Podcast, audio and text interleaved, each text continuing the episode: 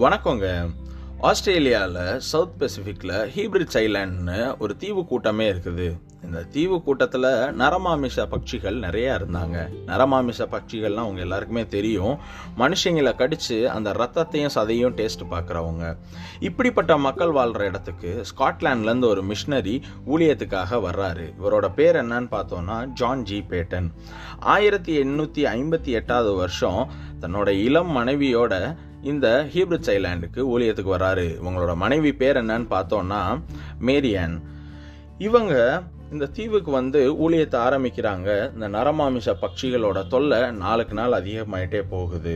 இப்படி இருக்கிற காலகட்டத்தில் ஆயிரத்தி எண்ணூற்றி ஐம்பத்தி எட்டாவது வருஷம் அதாவது இவங்க வந்து ஒரே வருஷத்தில் தன்னோட அன்பு மனைவி ஒரு விஷ காய்ச்சல் வந்து இறந்து போயிடுறாங்க. மனைவி இறந்து ஒரே வாரத்தில் இவங்களோட பச்சிலம் குழந்தையும் இறந்துருது.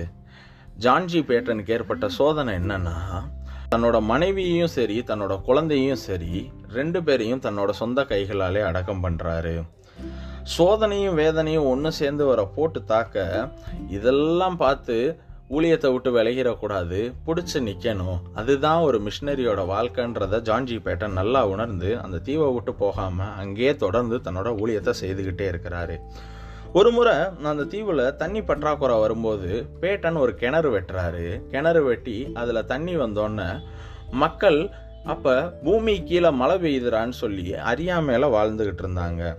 இதெல்லாம் பார்த்து அறியாமையில வாழ்ந்த அந்த மக்கள் அனைவரையும் இயேசு கிறிஸ்துவுக்குள்ளாக வழிநடத்தினார் பேட்டன். ஆயிரத்தி எண்ணூற்றி தொண்ணூற்றி ஒன்பதாவது வருஷம் அனீவா மொழியில் அதாவது அந்த ஹீப்ரிட்ஸ் ஐலாண்டில் அனீவான்னு ஒரு லாங்குவேஜ் பேசுகிறாங்க அந்த லாங்குவேஜில் புதிய ஏற்பாடை வந்து வெளியிடுறாரு.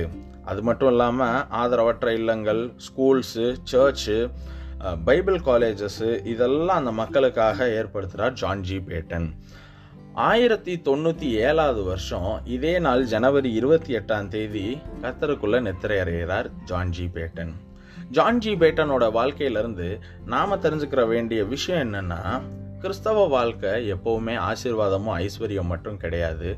சோதனையும் வேதனையும் நிறைந்த ஒரு வாழ்க்கையாகத்தான் இருக்குது. இந்த சோதனையிலையும் நம்ம வழி விலகுறோமா? இல்லை தொடர்ந்து கிறிஸ்தவ வாழ்க்கையில் சாதிக்கிறோமான்றத நாம் இந்நாளில் யோசித்து பார்க்க கடமைப்பட்டிருக்கிறோம். இந்த நாள் இனிய நாளாயமைய உங்களுக்கு என்னுடைய வாழ்த்துக்கள்.